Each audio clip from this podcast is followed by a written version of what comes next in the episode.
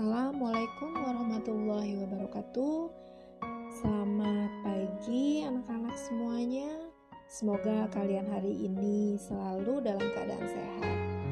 Nah, kalau minggu lalu kalian telah pelajari tentang pengertian patung dan jenis-jenis patung, maka kita akan lanjutkan materi kita hari ini yaitu tentang fungsi patung. Ibu akan memberikan gambaran umum tentang fungsi-fungsi dari uh, patung. Nah, uh, sebelumnya uh, kita kembali dulu mengenai apa itu seni patung. Seni patung adalah uh, seni yang merupakan cabang dari seni rupa yang berbentuk tiga dimensi. Uh, pada umumnya, Seni patung ini dibuat dengan cara dipahat, umumnya, tetapi ada juga teknik-teknik lain.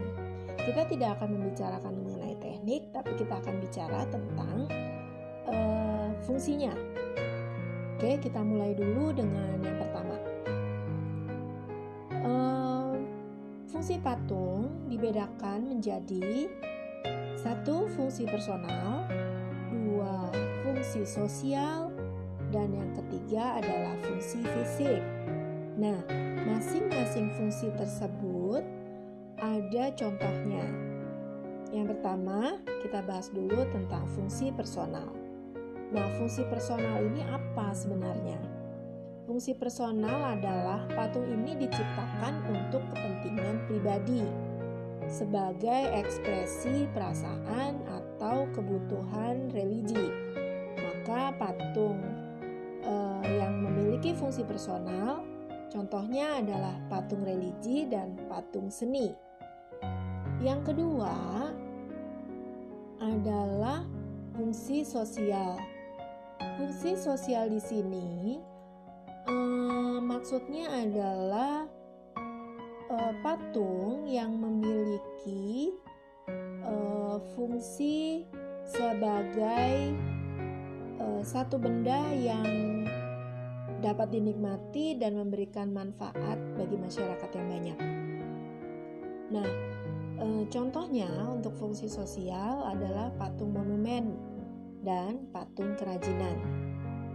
Yang ketiga adalah fungsi e, fisik.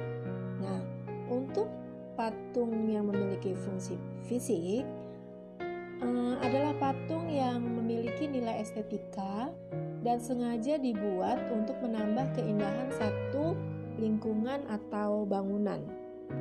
Jadi, uh, untuk patung fisik ini, contohnya adalah patung dekorasi dan uh, patung arsitektur. Nah, jadi kesimpulannya bahwa perbedaan pengertian patung dan fungsinya uh, memiliki atau dapat dilihat dari contoh-contoh yang juga memiliki fungsi yang berbeda-beda.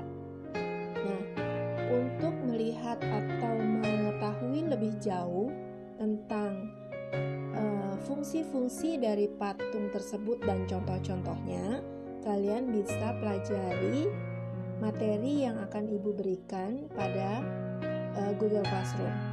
Nah, nah untuk mengetahui itu, maka kalian uh, bisa langsung masuk ke dalam kelas kalian masing-masing. Oke? Nah, uh, nanti ketika kalian di kelas, kalian buka link Nearpod lalu pelajari tentang materi uh, fungsi patung. Jangan di skip ya, karena kalau di skip berarti pencapaian pembelajaran kalian tidak 100% karena di sana ada notifikasinya. Oke, selamat belajar. Assalamualaikum warahmatullahi wabarakatuh.